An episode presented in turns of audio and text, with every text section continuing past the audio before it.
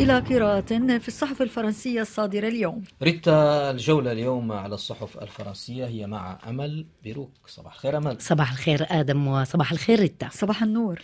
أمل هذه الجولة على الصحف الفرنسية تبدأينها بما تطرقت إليه الموضوع الذي تطرقت إليه الصحف الفرنسية بقوة وكان يتعلق بعملية اغتيال القيادي في حركة حماس صالح العروري. ما أبرز ما قيل. أشارت صحيفة لوموند في إحدى مقالاتها إلى أن اغتيال العروري يثير مخاوف من اتساع نطاق الصراع على الحدود الإسرائيلية اللبنانية. واعتبرت الصحيفة أن هذا الاغتيال المستهدف يعد أكبر ضربة توجهها إسرائيل لحماس منذ بدء الحرب في السابع من أكتوبر تشرين الأول. ويرى الخبير اللبناني قاسم قصير أن المنطقة تشهد تصعيدا على كافة الجبهات وهي تتجه نحو مواجهة كبيرة. افتتاحية لوفيغارو اعتبر جون باتريك بول أنه بالنسبة لإسرائيل كان من الضروري استعادة قوتها الرادعة من خلال القضاء على صالح العاروري مضيفا أنه من حق إسرائيل معاقبة مرتكبي هجوم السابع من أكتوبر إلا أنه من الوهم تصديق أنها ستتخلص من حركة وإيديولوجية متجذرة بعمق في الأراضي الفلسطينية واغتيال العاروري في معقل حزب الله يحمل أيضا مخاطرة يقول الكاتب. فهذه العملية تهدد بدفع محور المقاومة إلى حريق إقليمي. نقرأ في لوفيغارو لبنان ومخاوف الانزلاق نحو حرب جديدة مع إسرائيل. هذا العنوان تكرر في الصحف الفرنسية.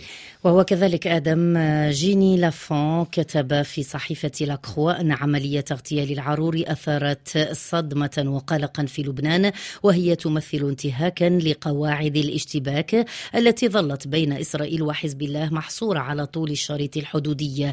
وأضاف الكاتب أن الأنظار تتجه نحو حزب الله الذي يتعين عليه أن يتصرف بحسابات دقيقة للغاية لأنه إذا لم يفعل ذلك فهناك خوف من أن يضرب الإسرائيليون ويقتلوا في لبنان متى أرادوا تماما كما يفعلون في سوريا. صحيفة ليبراسيون من جهتها عنونت إحدى مقالاتها زعيم حزب الله يعلن عن أعمال انتقامية ويلقي ظلالا من الشك على استراتيجيته. الحرب تعطل حياة الشباب الإسرائيليين.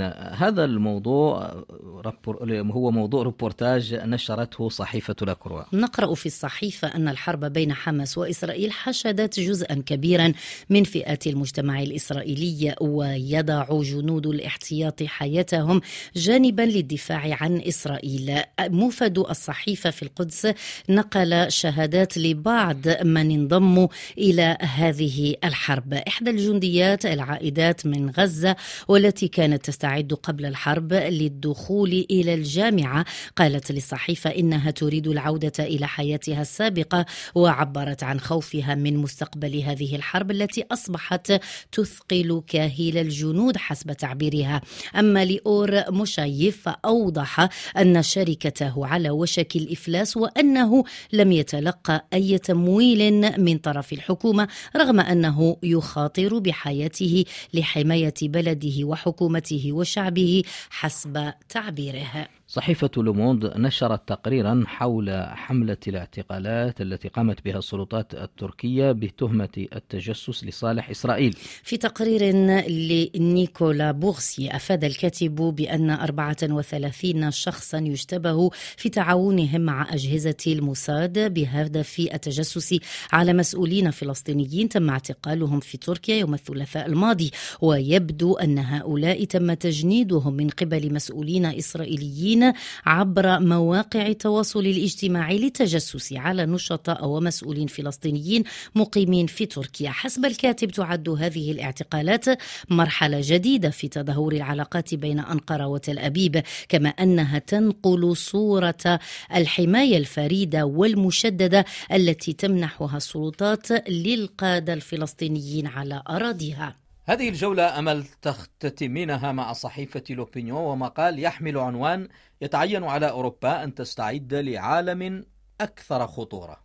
أشارت لوبينيون أدم إلى أن خطر اندلاع حرب كبيرة في الشرق الأوسط يثير القلق في أوروبا مع حلول العام الجديد ولكن حروب وصراعات أخرى حول العالم تثير مخاوف الأوروبيين حيث أشارت الدراسة السنوية للمعهد الدولي للدراسات الاستراتيجية إلى أن العام 2023 شهد أكثر من 180 حالة قتال وهو رقم قياسي يسجل في خانة الصراعات المسلحة منذ تسعينيات القرن الماضي. تتميز هذه الصراعات بتعقيد ووجود العديد من الجهات الفاعلة والتأثيرات العالمية المختلفة وتلعب القوى الاستبدادية يقول الكاتب دورا حاسما في هذه الديناميكية.